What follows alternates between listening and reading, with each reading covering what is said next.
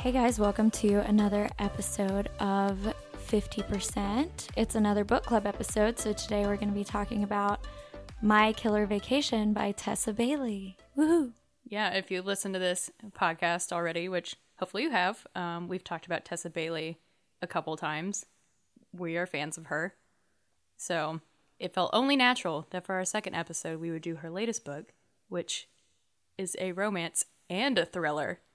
This book was, I'm going to say ridiculous, but I mean that with like all the love in my heart. It was ridiculous in a great way.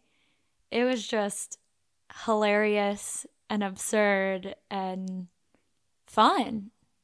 It was a lot. It was a lot. There's a lot happening in this book, which, first of all, a content warning. If you have not read the book, shit gets spicy pretty early. So we are going to be talking about some explicit behavior in the book. We're going to we're not going to describe anything super explicitly, I don't think. No. But this is a pretty spicy book. So, if you've read it, you're aware.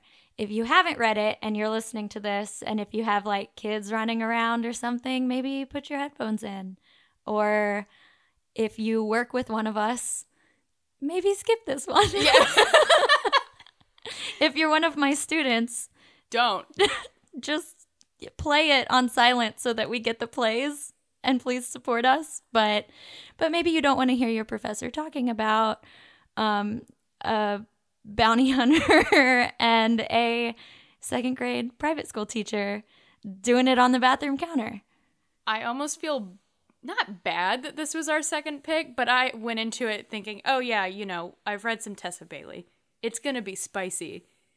But this was like, oh, I told my friends to read this book. yeah there is a Hmm. certain level of like exposure i guess that comes along with recommending like kind of smutty books to your friends like i even feel that with you sometimes when i like recommend you something and i'm like she's gonna like i don't know i'm like she's gonna know that i like found this hot or whatever which like i don't actually care but there's something that's almost more intimate about me telling you to read the book than if I were to just be like, oh, I love it when a man does this thing. mm. You know? You know, the Tessa Bailey that you've read was like, it happened one summer in Hook, Line, and Sinker, which is pretty spicy, but not to the level that a lot of her previous books hmm were. And I had read a lot of her previous books before. And there's all, again, if you're reading a Tessa Bailey book, you got to expect a certain level of spice. Like, it's just comes with the territory. What is it that one of the reviewers calls her? It's like the Michelangelo of dirty talk or something like that. Okay, this is actually something that I have in my notes because Tessa Bailey can. Tessa Bailey's the queen of writing dirty talk dialogue in a way that doesn't make me want to just like disappear into myself and crumble up. Yes. Um yeah, I I agree. And normally I think that stuff that stuff is hard to write. So, good for her. Also, now I know what Tessa Bailey looks like thanks to her TikTok. Oh, she has a great TikTok. Oh, it's great. Yeah, go follow her on TikTok. She's she's very active on TikTok. You know, when I was reading My Killer Vacation, you know, uh, it happened one summer did not feel like a slow burn to me until I read My Killer Vacation. Oh yeah. I don't know what the opposite of a slow burn is, but my killer vacation is that. So let's get into it. Let's rehash what my killer vacation is about for the people. Um and let's talk about the book. And this is your last warning if you don't want to hear us talk about people doing it, maybe maybe skip it, but you know, if you're still here, welcome. The wheels are coming off. Oh, we're we're happy to talk about it. And, you know, spoilers ahead also. Oh yes. So, Katey, do you want to start and read the book description? I would love to because the description of this book is like the book ridiculous in the best way. So I feel like I need you I need I can't give you a visual aid, but the the blurb on the back of the book is split up into two different perspectives because this is a dual perspective book. So the first half of the blurb is written from her perspective, the second half of the blurb is written from his perspective. So here we go. It was supposed to be a relaxing vacation in sweet, sunny Cape Cod, just me and my beloved brother, but discovering a corpse in our rental house really throws a wrench into our tanning schedule. Now, a rude, crude bounty hunter has arrived on the back of his motorcycle to catch the killer and refuses to believe I can be helpful despite countless hours of true crime podcast listening, not to mention a fulfilling teaching career of wrangling second graders. A brash bounty hunter and an energetic elementary school teacher, the murder solving team no one asked for, but thanks to these pesky attempts on my life, we're stuck together come hell or high tide. Now here's the second half where I'm I'm the bounty hunter. You're gonna do the voice, right? Oh God, no. I already barely have a voice right now. I can't do a rude, crude bounty hunter. Rude, crude bounty hunter. I'm just here to do a job, not babysit an amateur sleuth, although it is becoming less and less of a hardship to have her around. Sure, she's stubborn, distracting, and can't stay out of harm's way. She's also brave and beautiful and reminds me of the home I left behind three years ago. In other words, the insatiable hunger and protectiveness she is waking up in me is a threat to my peace of mind. Before I sink any deeper into this dangerous attraction, I need to solve this murder and get back on the road. But will fate take her from me before I realize the road has been leading to her all along? Ooh, I hmm. wonder. Will it? all right, so let's break it down. Who are our leads in this book, Abigail? We've got Miles, our bounty hunter, Miles with the Y. and then we've got Taylor. Taylor, the the school teacher. She's with her brother Jude, and they're vacationing. And she spent a lot of money on this rental house so she could give her brother a nice vacation, so he could heal from his heartbreak about a panda. Yeah, so the the jobs in this book are unparalleled. So Taylor's a, a school teacher. We learned she's a pandemic era school teacher, so our girl needs a vacation Yes. badly. And so they rent this big beautiful house in Cape Cod and she spends a fortune on it, which you know, the house sounds amazing. So, and she's a school teacher, so I imagine she really pinched some pennies. She tore napkins in half to save money. I was just thinking about that. Her brother Jude is a panda wrangler, basically. Is that what they call him? A panda wrangler? Hang on, I'll find it. A panda caretaker. That sounds far more kind than panda wrangler. Panda wrangler. No, he like works with animals and he got really close with this panda who lived to be 22 years old and the panda died. Bartholomew. Bartholomew, yeah. And so he is understandably depressed. And so Taylor has convinced herself that she's on vacation for her brother, not for herself. No. And they're both constantly reminding each other, like, this is your vacation. No, it's also your vacation. It's a very cute brother sister dynamic. They were cute. I was happy with the sibling dynamic. I thought Jude was a good brother brother character. Yeah, he provides a lot of really good, like, one liner zingers, comic relief, especially in the back half of the book. He's, I like him. So, as Katey and I established in our book lovers episode, we have been taking notes throughout the book. And as I've also established, I'm not a blurb reader. And so sometimes I will forget what the book is about as soon as I start reading it. So the book starts with Jude and Taylor arriving at the beach house. And I forgot this was a murder mystery. And so I was like, why is she so hung up on how this place smells? Oh, yeah, there's a weird smell, which at one point she described as like someone was cooking food and it's like the leftover smell.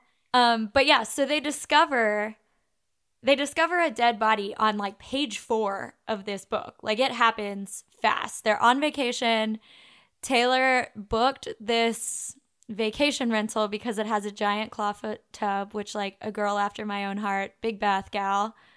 Um, and she never even gets to take a bath in this tub, man, because she discovers a dead body. Well, first she discovers Ah, like two peepholes, and so she starts freaking out because she's listened to a lot of true crime podcasts, yes, which relatable.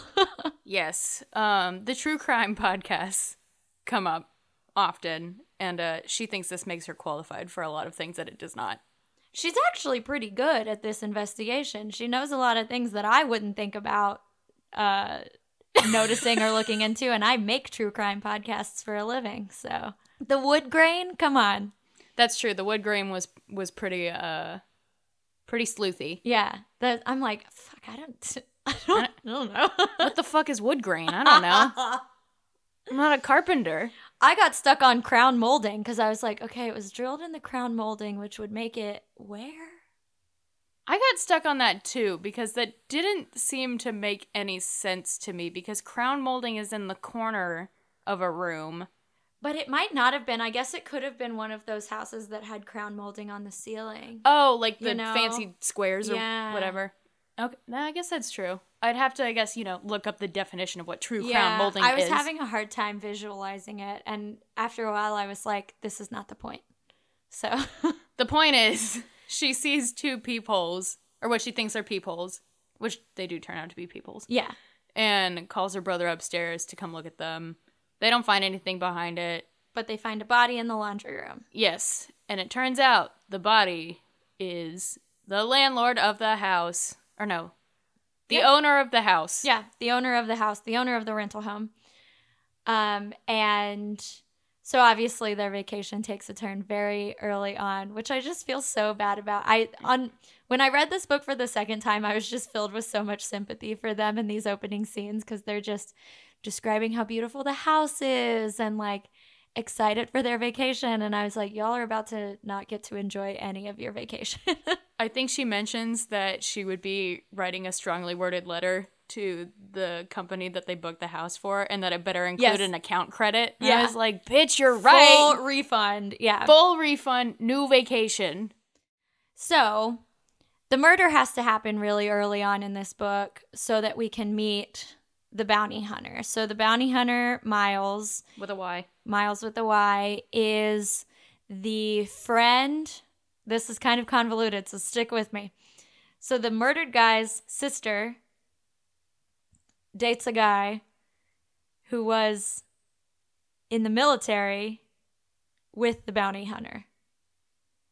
Basically, the sister knows a guy who knows a guy. So, Yeah, which I feel like is how you get a bounty hunter. Yes. Like, where else do you find a bounty hunter? like the yellow pages. yeah, the back of the newspaper. right. Um, so so Miles comes in basically to do to do a solid for his buddy because he used to be a private investigator. So he's like, I'm gonna come out of my retirement and investigate this case, even though I'm not a PI anymore. I'm a bounty hunter. So he rolls in, and Miles is like six foot five, mid thirties, has like what Taylor describes as terrible tattoos, which I'm like so interested. she says at one point, I'm pretty sure, correct me if I'm wrong, that one of his tattoos is a skull with fire in his eyes, which is awful. yeah, he the the book says I can't remember the exact quote, but it's something about they look like they're they're drawn on or something. So he rolls up on his motorcycle. He has long hair. He has tattoos. He's wearing like dirty jeans and work boots, and you can picture the type. And Taylor is a like mid twenties, tiny little, like five foot two ish second grade teacher. So quite the duo. And they first meet. She's watering the plants That's right. on the porch of the vacation rental that she got moved to. So they got they rented another vacation rental for free. Um after they obviously couldn't stay in their original house With the dead body? with the No. dead body. Um, and she's like pretending to water the plants because she's like creeping on Miles because she sees him roll up And on his motorcycle. And she's decided she wants part of this investigation because she feels self conscious about the fact that her brother has a cool job as a panda caretaker and her parents are archaeologists who rescue artwork, which I want the book about them. Yes, Tessa, give it to us. I want to find out what it's like to rescue artwork from war torn countries. That sounds great. So she gets involved and basically becomes a thorn in Miles's side, a very hot thorn in his side. Yes. I learned a new term reading this book What? insta lust Oh, for a trope I was not familiar with. yeah, And it is instant. it is instant. So among okay, I need to say in the scene that they meet, there's one tiny little bit where he's like checking her out. It's written from his perspective in the initial scene where they meet and he's like checking her out. She's they're on vacation at the beach obviously, so she's only wearing a bikini top and denim shorts as you do when you're on a beach vacation. And he's like checking her out and he checks if she's wearing a wedding ring and she like notices him looking and that's such a tiny thing but i was like that's kind of hot it's like a little like a i feel like i love books where the guy is like a little more into it than the girl is Mm. especially at first and that's not really where this book ends up going. Like they end up both being equally into each other. But here at the beginning, when it's just written from his perspective, and he's like, he's not just like, oh my God, she's hot. He's like, is she married? I want to like know what her deal is, which is kind of sweet. So before we move on to the next major plot point, I do have to mention the first two highlights I have of both of these characters. The first one is Taylor when she's admiring the house and says tasteful nautical themed decor. Which is an oxymoron. that is exactly why I highlighted it. There is no such thing. All beach houses look the same and they all look awful. It's fine. I have a highlight related to that later on. And then my next highlight, which is from Miles' perspective, is how anyone can be passionate at a place with so much fucking sand. And you know what? I highlighted it Why? because Anakin Skywalker and his sand rant. Oh my God.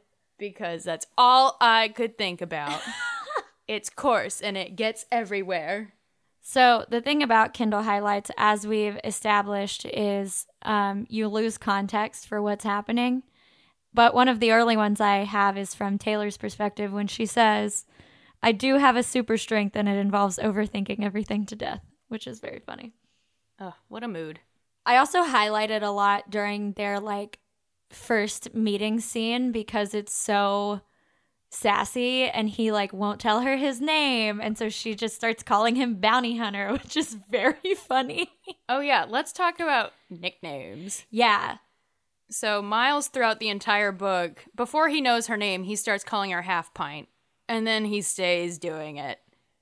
How do we feel about a nickname? I'm not a fan of a nickname in a romance novel, but I know a lot of people love it, so I, I really think I'm in the minority here. Half Pint is at least like a unique one and like on brand. You know, like sometimes it's just like sweetheart or angel or whatever. And those are more vague. Where like at least Half Pint is like observant and has something to do with the dynamic because he's like a full foot taller than her. Mm, okay, You know. that's a better take than I had. One, I also don't like a nickname, but I do prefer a generic one over Oh. half pint. I think half pint. I think is annoying to me because it reminds me of children. Yeah. Yeah. Although one of the funniest moments in this early part of the book is where Taylor says, I'm the tallest person at my work. And Oh, he's was- like, You must work with kindergartners. And she's like, No. Second graders. Actually, that was very funny. I did enjoy that part of the book a lot. There are so many tiny little pockets. Like the entire book is funny because a spicy murder mystery is by nature ridiculous. And so you have to just like camp it up. And so the entire book is funny, but there are so many, there are like a lot of really good little one liners here and there. Like the I'm the tallest p- person at my work is very funny. Yeah, that's a good comeback too of uh somebody calling you short Yeah. if you do work with children. Yeah, that's really smart. If for any of my teacher friends out there, please use that. Yeah. So we learn like really early on that this is in terms of tropes, like Abigail said, insta lust. Um, but it's also a sunshine grump, which I love a sunshine grump. I love that dynamic. Miles is a little too grumpy for me. And this is one of the things that we talked about, which is our feelings about Miles as a male lead. Mm, yes. He has a motorcycle, which is Abigail's thing. No, because Because it's a Harley? yes, it doesn't count. I He- knew it. he- Literally in my notes, I wrote, hang on, where did it go? I wrote, Miles has a Harley at Abigail. okay, so other feelings about our lead characters. I I like Taylor and I like her her kind of side plot is that she's trying to be braver. But this bitch is brave. She starts investigating a murder. And I'm like, I wouldn't do that. Yeah, I was like, there's got to be a gateway drug to investigating a murder where you are not actually in danger. Right. So, could you just like go parasailing? Maybe Bungee jumping. bungee jumping. Maybe They try to go snorkeling, but they never actually end up snorkeling. no. They bang in a cave. Well, they don't bang. They almost get. They almost bang in a cave. Jude gets stung by a jellyfish and ruins the moment. Have you ever been stung by a jellyfish? I have. It Do you remember sucks. when I had that big? That's right. Yeah. Oh I got my stung gosh. by a man o' war, and I had that scar for like a year I forgot about that. That was when we when we first became friends. not over the man of war, but it was in that time period. Oh yeah, it was that same like summer Yeah, ish. I forgot about that. Yeah, so I like I like Taylor as a protagonist. And I like both of their This is why I really like a dual perspective because I think both of their inner monologues make this story really strong because you kind of learn their motivations and why they're kind of being withholding from each other. So, this romance actually was like a little atypical because it wasn't we talked about this with book lovers and we've talked about this before. Like there wasn't it's not the communication issue. Like mm. usually in a rom-com, their main conflict is because they're not talking to each other, like one of them has feelings for the other and they're not telling each other or whatever, but that's not really the case here. Oh no, they are very descriptive with each other about what they exactly what they want to do to each other. like what is it um again we're writing down the percentage points for these books hence Mm-hmm. the name 50% because usually that's the point where they bang or talk about sex or whatever um that's not the case in this book um it is under 10% where taylor is showing him her hookup panties Yes, these two have a conversation about panties. Very early, like within 10 minutes of meeting each other. what is weird about it is that immediately she's like i like to be fucked rough yeah. and no one gives it to me the way i want literally like okay and then there's a really hot okay it was hot and then i was a little like mm because he's like kneeling on the ground and as we've established he, yeah he's like kneeling on the oh. ground and as we've established he's like a giant man so he's kneeling on the ground because he's looking for something I don't remember. I don't why- remember what he's looking for. He's looking for something, and they open her suitcase, and the panties are there.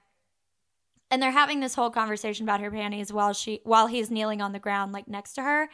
And then she says this whole thing about like, I like basically want to be dominated, but no one will do that for me because I date these like, you know, finance bros that won't rough me up. Yeah. and he grabs her by the waistband of her denim shorts and pulls her to him. And i was just like but then he licks her. and then he licks her stomach.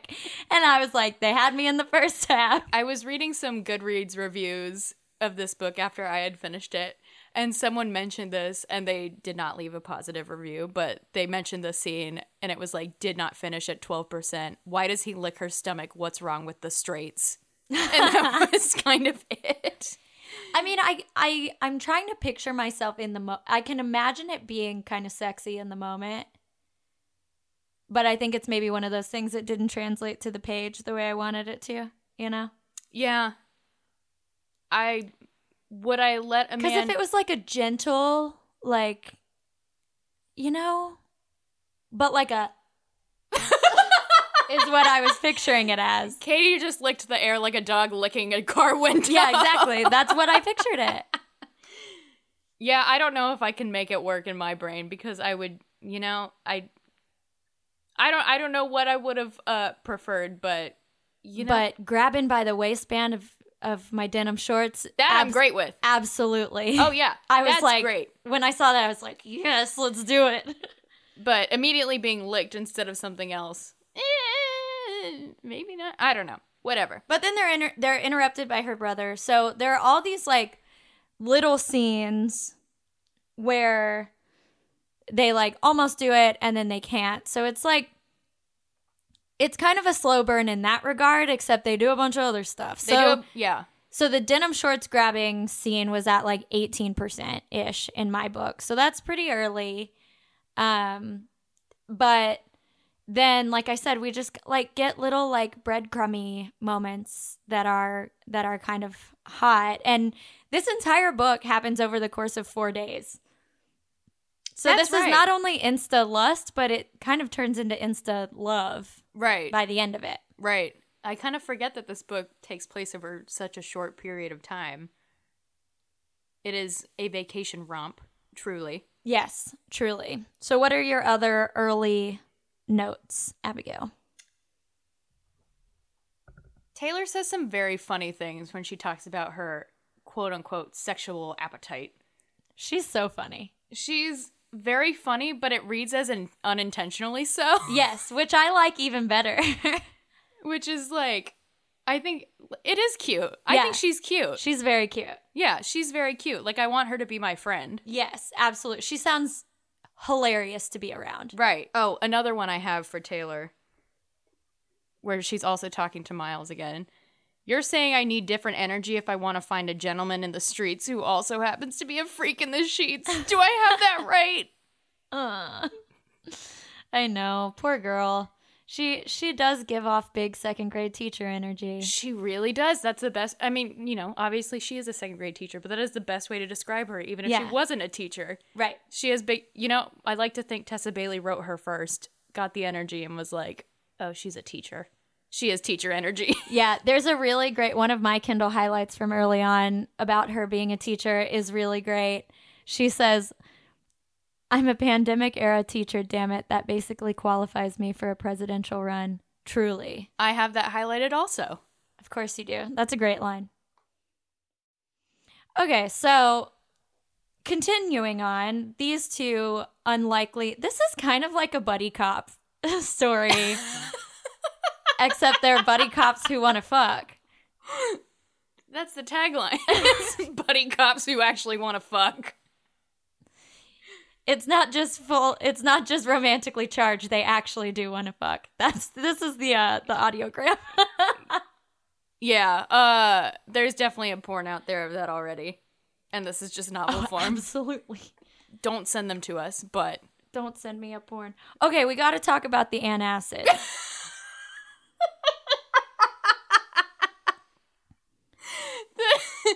so Miles with a Y is constantly in this book popping antacids. The, literally, the first line from his perspective is, is something like, I hopped off my bike and popped an antacid. I think it's supposed to like insinuate how stressed out he is or something, but we never get an explanation for the antacids.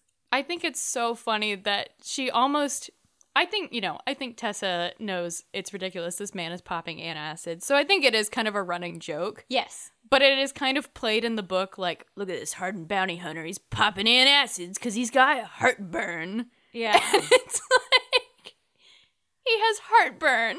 I know, but then then later in the book, um, he's like they're like eating tacos or whatever, and he like there's a line where Taylor's like putting chili powder Oh yeah. into the tacos, and he like tips up her hand, and I'm like, my man, this is why you need those antacids. Yeah, Also, like- you probably have a stomach ulcer. Yeah, you're probably not helping yourself, my guy. okay, so these two team up. It's the buddy cop movie that you always wanted, but you never knew you wanted it. They're constantly. I mean, I wouldn't go so far to call it an enemies to lovers. They're just both really cranky at each other at the beginning when they meet. Yes. And to Because Taylor's yeah. go ahead. Well, to Taylor's credit, she calls him on his shit when he's cranky. Yes, So which I like. I did that's, like. That's part of why I like like a sunshine grump trope because I like it when the sunshine is like, "You need to chill," and the grump is like, "You're right." good. Before these two even kiss, at twenty three percent, this man removes Taylor's bikini top. He touches her nipples before he even kisses her. Maybe that's why I can't get on board with the licking at all. It's like, well, I mean, you know, besides the obvious, but it's like they haven't even kissed yet. Yeah. Um so basically, right, Taylor is wanting to explore the idea of really rough sex. They kind of fool around, but they get interrupted again, and so they almost do it and they don't, and then of course again they're like, oh, this is a bad idea. Like, we can't be together. Well, Miles is like that. Taylor's like, I want to climb this man like a fucking tree. Yeah. She's fully on board. Yeah. So, but they keep having these little moments where they're almost going to hook up and then they don't. So they're kind of going throughout this book, you know, making discoveries on the case together, despite Myles not wanting Taylor to be involved and almost fucking. And it's like back and forth like that for a while. So it was like around 20% that the taking the bikini top off happens. Um, and then shortly after that, I wrote, Does Tessa Bailey know my ex? Emotionally unavailable. Because then there's this line in the book where Taylor tells Myles she's as emotionally available, or he's as emotionally available as a banana, which is really funny. That's a good line. A banana. And then at around 30%, they finally have this moment where Taylor tells Myles, like, listen, I'm not going to catch feelings for you.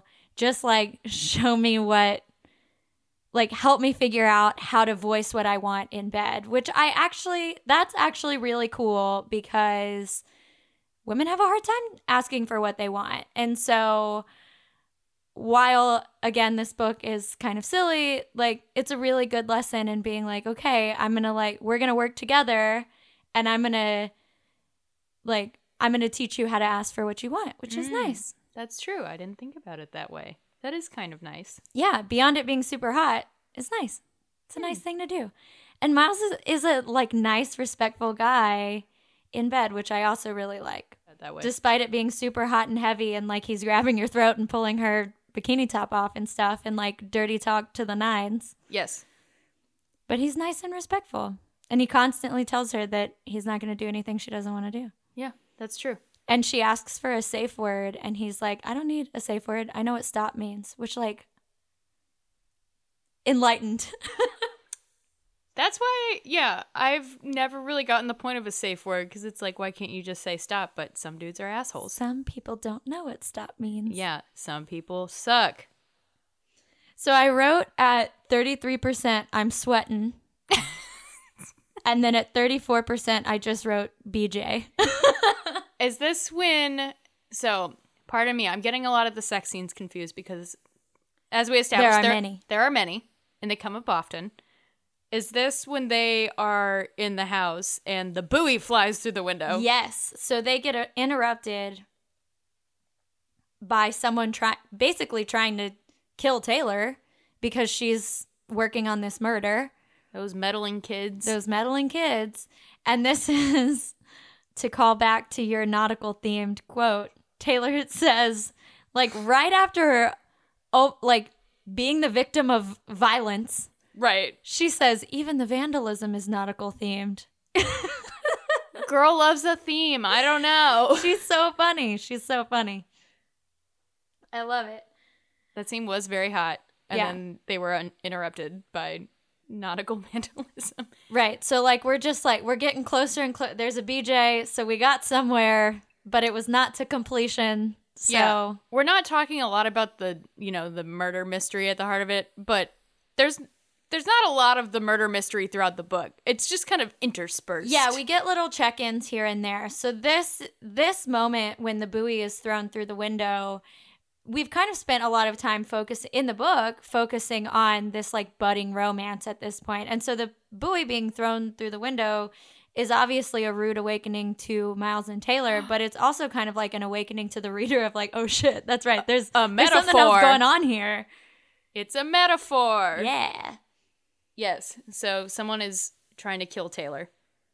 And they are exploring what their vacation ship looks like, Yes. basically. And this is where Myles is kind of one of those male leads. Not kind of, he is one of those male leads that's like super protective, Mm-hmm. which I don't always like, but I, I it makes a lot of sense that he is because of his job and stuff. So I think it works. Um, and also someone's literally trying to kill his lady, so makes sense that you're gonna kind of freak out. Okay, so then after this is where things really ramp up. Like we've gotten to like the we're at 35ish percent. They almost do it. The buoy gets thrown through the window, which escalates both their relationship and the investigation. Let's talk about gun safety. Let's talk about gun safety because I literally I have so many notes about this. So, I do love that Tessa Bailey wrote in the moments where he was like taking his gun out of his waistband and like putting the safety on, setting it down. But when they're going to go snorkeling, He leaves a gun unattended on, On the, the beach. fucking beach. on the beach when there's a murderer on the loose. I was enraged Me when I read too. this. They are in a cave. Other than the questionable gun safety, I really like the scene in the cave because they kind of have it's kind of their first like romantic moment. Yeah. Yeah, this one has more romance to it and less like stomach licking. no stomach licking No as stomach far as I can remember. they do like get kind of hot and heavy, but it is more of an emotional connection and we're kind of starting to see their walls come down, which is nice.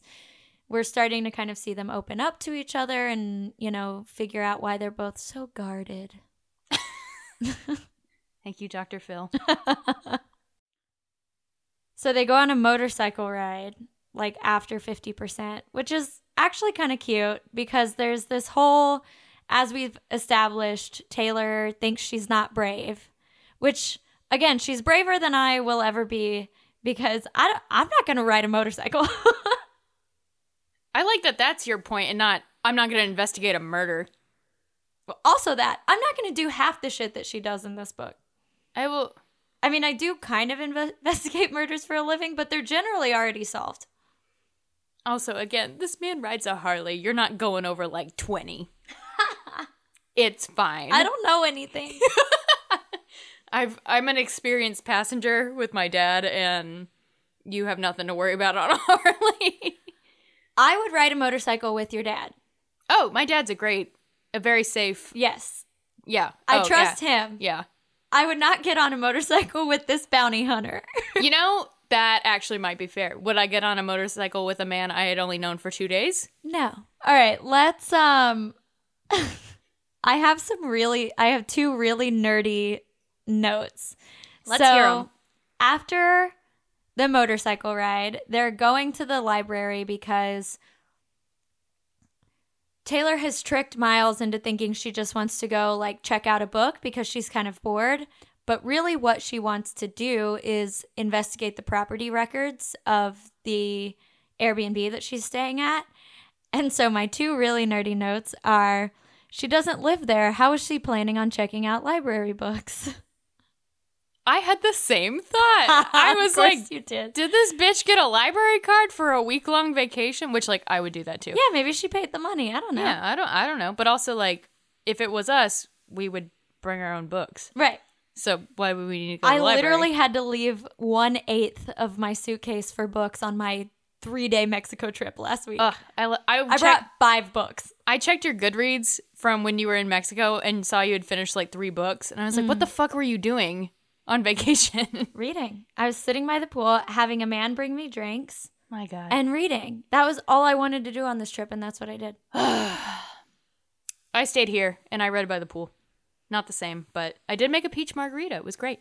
So my second nerdy note is even nerd. This is a journalist nerd note. Ooh, about property records. No, but I have a lot of thoughts on that because Yeah. I just don't really believe that in Cape Cod they don't have their property records online, but whatever. My note is a scene at the county clerk's office in a smutty book. Imagine. But I do have a note. So I wasn't feeling this book up until this point, really. yeah? And so Taylor is at the the office and she's reading these documents, and then she gets hit by something and knocked out. And Myles comes to rescue her and all that, and you know it's kind of romantic and. But my first thought, and it sounds really shitty, but my first thought was this book really improves after she gets whacked.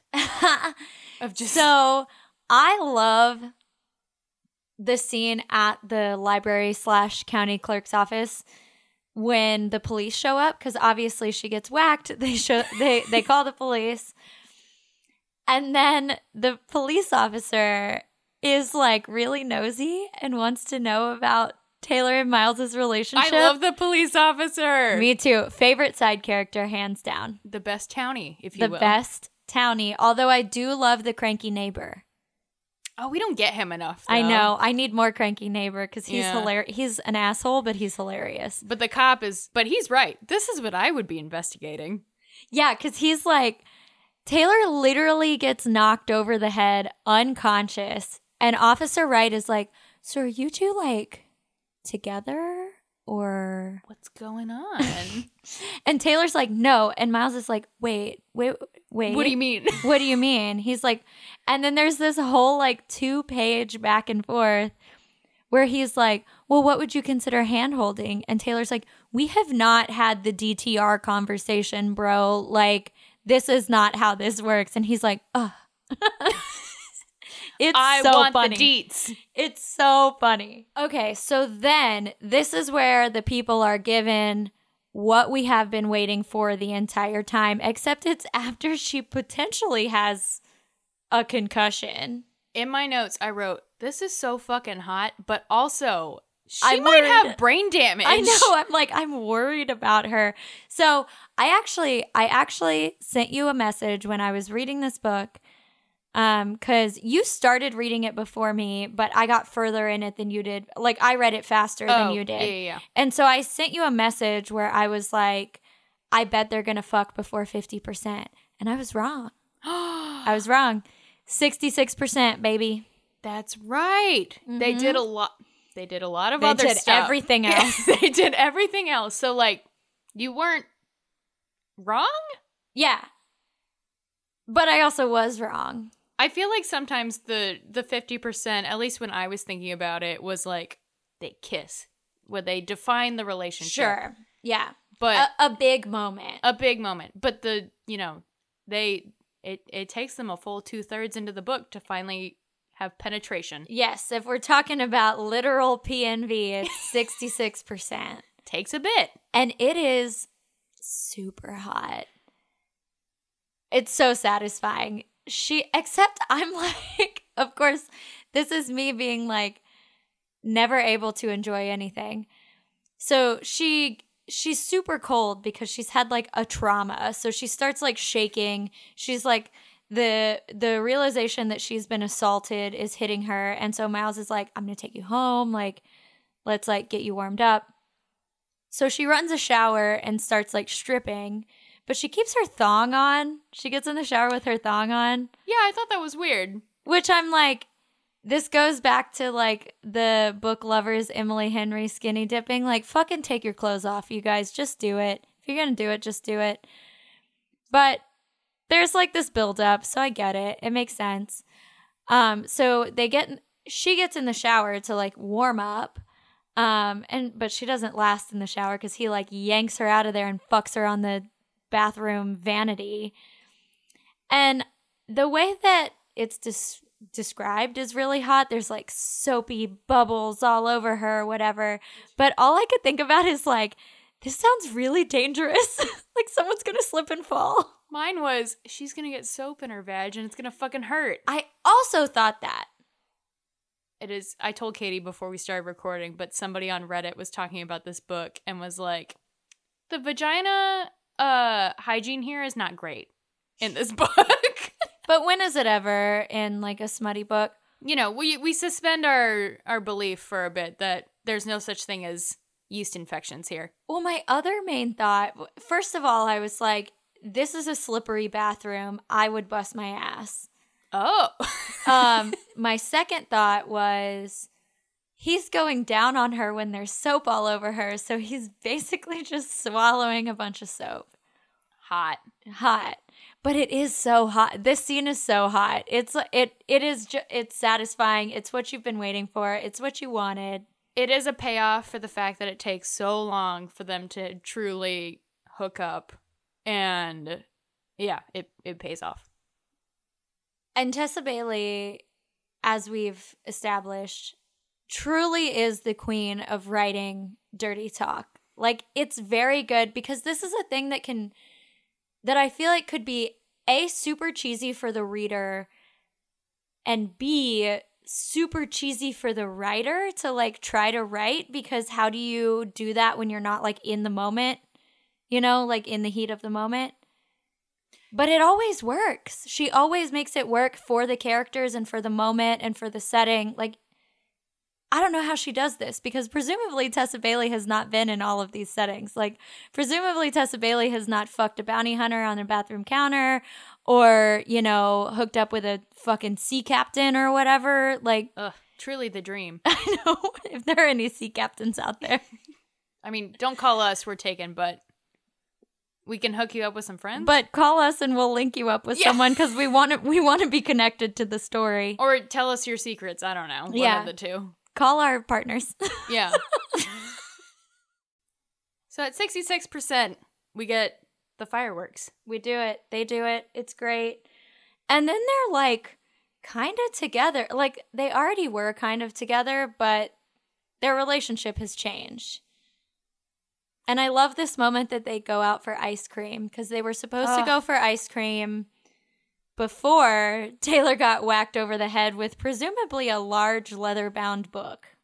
I Is- just pictured it as like the the big Harry Potter monster book of monsters. That's kind of what I pictured it too, like this big leather bound like encyclopedia or something. So they go out for ice cream. Which is so cute. It's so cute and it what happens is one of my favorite inner monologues from Myles where he's like picturing their Ugh. life together and he's like you know i he even makes some comment to her where he's like do i look like an ice cream kind of guy or whatever like earlier on and then he's walking into this ice cream shop with her thinking about like bringing their future kids there one day and then he's like what if we can't have kids we should go to a fertility doctor and he has this little like almost anxiety spiral about all of these things that haven't even happened yet. And it's just, I just love that in a romance novel when like the man is thinking about stuff like that. Like it's very sweet.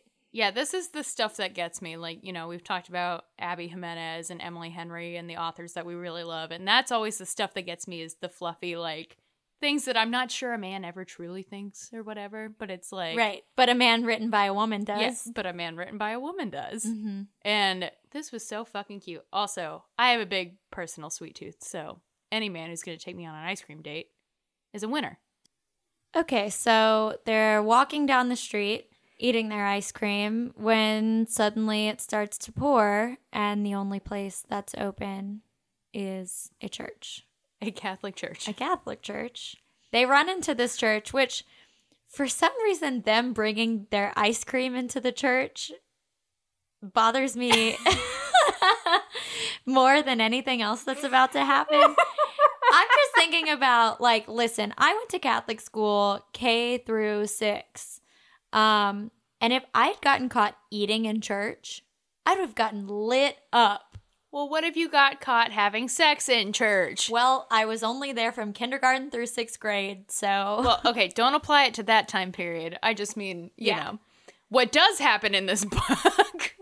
what does happen in this book is that they fuck in the church.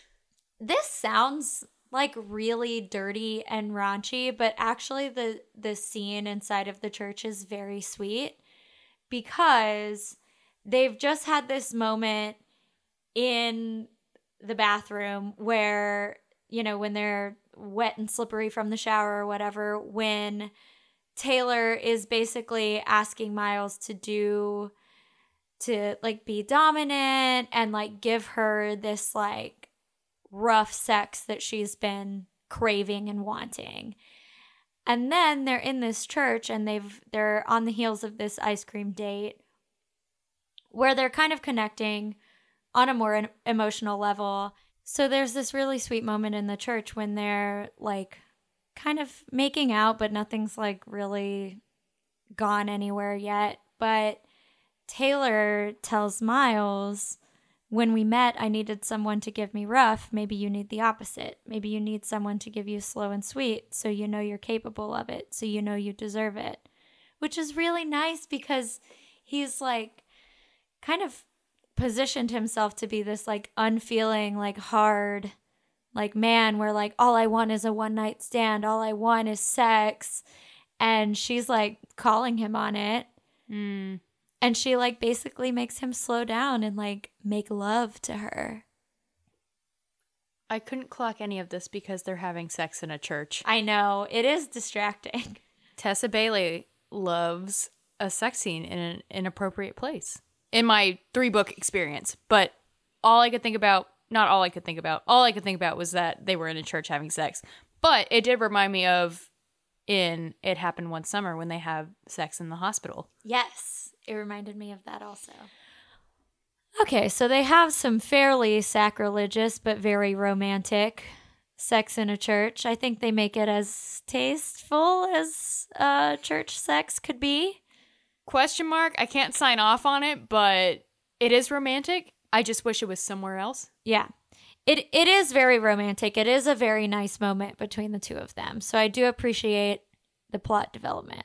And it comes at a nice moment where, you know, as we talked about, they have this sweet moment having this ice cream date where, you know, Myles with a Y is letting himself lean into this romantic side of himself that he doesn't let come out Yeah. at all until this point in the book. and thinking about a future with her it's it's it's very nice and so they kind of put uh, an exclamation point on it in the uh, in the Catholic Church, and then they make uh, a joke about wood to the nuns, which is very funny. it is very funny. it's very funny. So the other part about this romantic scene in the church is there's this really raw moment between them where they're like mid sex act and she basically tells him that she could fall in love with him and Ugh. then they just like don't really it's like really gut wrenching yeah. let me find the exact quote. So I don't have the context here, but I think they're like kind of dirty talking, thinking about, you know, talking about like, I love this. And she says, What about what I love? What about who I could love so easily? Ugh. And then you, she says against my ear, I could love you so easily. Oh. And like, I don't love insta love stories, but because I'm like, whatever, guys. But that moment is just like so crushing. That moment of like, that's so relatable, I think, for anyone. That moment of being like, oh God, this could be something. And it's just not. Like, it's heartbreaking. Maybe that's the difference is that she says it could be, not that it is. I know, and I think that's like really what gets me because they're just acknowledging this thing. They're like skirting around it but never touching it. Right, like this is something that's starting that could be great, that we could be together. And But we can't. yeah. So, let's let's kind of, you know, skip ahead maybe to the resolution Yeah. of this novel.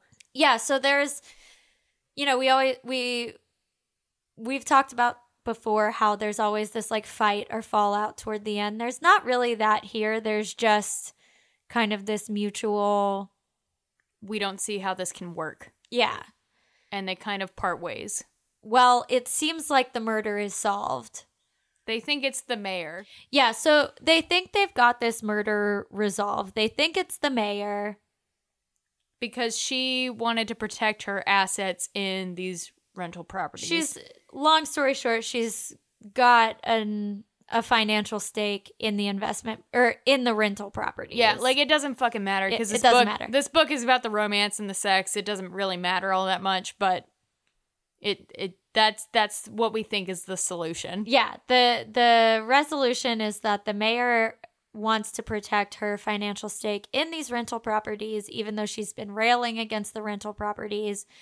But it turns out the mayor isn't actually behind it. And so Myles is already preparing to go home. He's preparing to move on to his next case.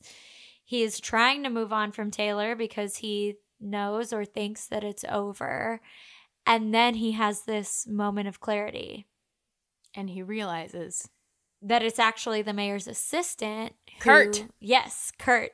So Myles puts it together that Kurt, the mayor's assistant, is actually the one behind it. So he decides to go rush over to Taylor because he's worried that she's still in danger. And turns out she is because Kurt has her at gunpoint On the beach. on the beach. And it's this very dramatic moment where, like, literally everyone in the town is there. And Myles steps in and saves the day and basically puts himself at risk for Taylor. And it's all very romantic.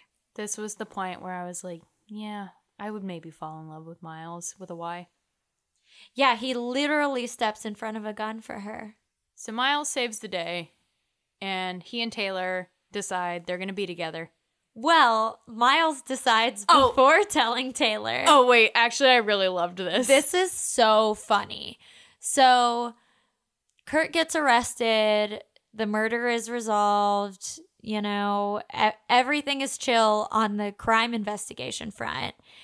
And then, you know, Myles says all these beautiful, wonderful, romantic things to Taylor after she has this near death experience because she's having a near death experience. So she wakes up the next morning being like, I'm not going to hold him accountable to anything he said, even though he said he like loves me and wants to be with me and whatever, whatever profession of love.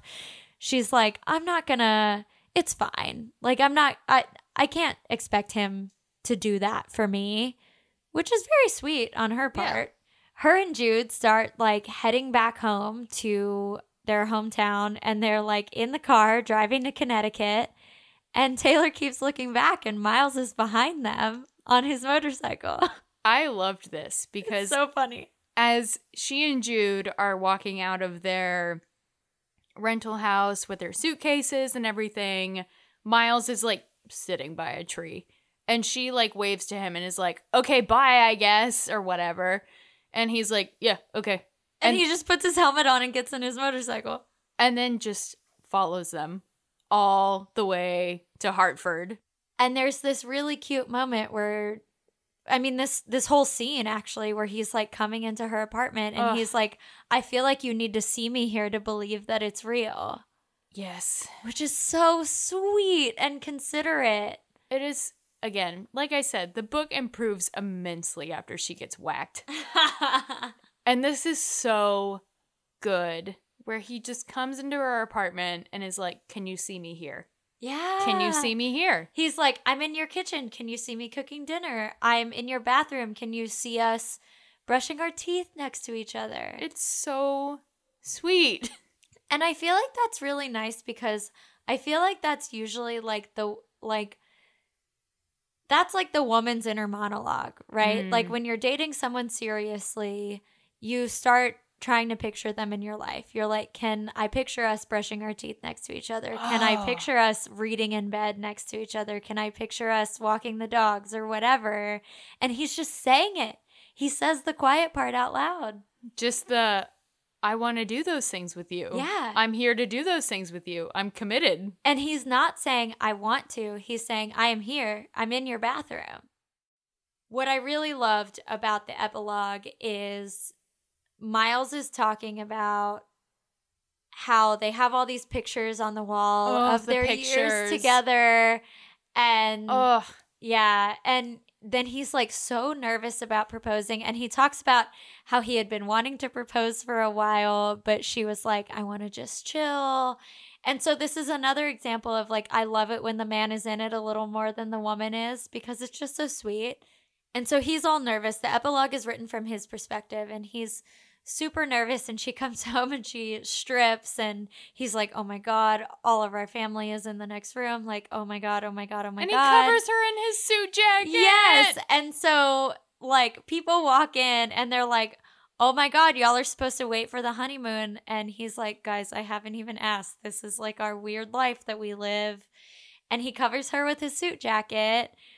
And then of course the suit jacket falls off as they're taking a photo. And so the ending is like we have another photo, but like a super funny one for our wall. And then the last line of this book really gets me. And I like, y'all know I'm a crier. I did not cry at this entire book. except for this last line really, Ugh. really got me because Tessa writes, well, they have a new photo to add to the collage, and then the last sentence or the last two sentences. We continue to add to it for the next six decades until it takes up the entire wall and spills into the living room, a tapestry of joy. That's so nice. So, Katey, how did you feel about this book overall as somebody who's the more maybe experienced Tessa Bailey reader? It was super fun. Um, it's I will say it's a very quick read. It's less than 300 pages. So if you're listening to this and you have some kind of last minute vacation planned for the summer, this is definitely something I would read this summer on vacation. It's easily digestible, it's fun, it's lighthearted, it's funny.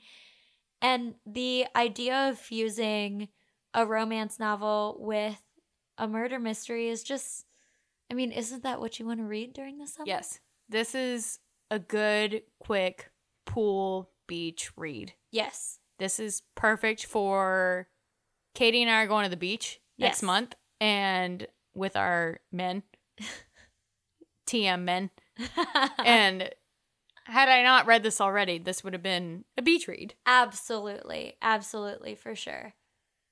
Katey, what are you reading right now? That's not, that is or is not in the romance realm. What am I reading right now? So, on my so I went to Mexico last week and as Abigail mentioned, I I brought a lot of books. She did.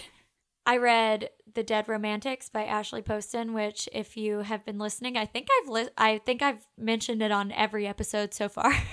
three This has three been- for 3. Yeah, this has been on Katey's TBR for a for hot minute. so long and I wanted to save it for the absolute perfect moment because I knew I was going to love it and I was right. I loved it.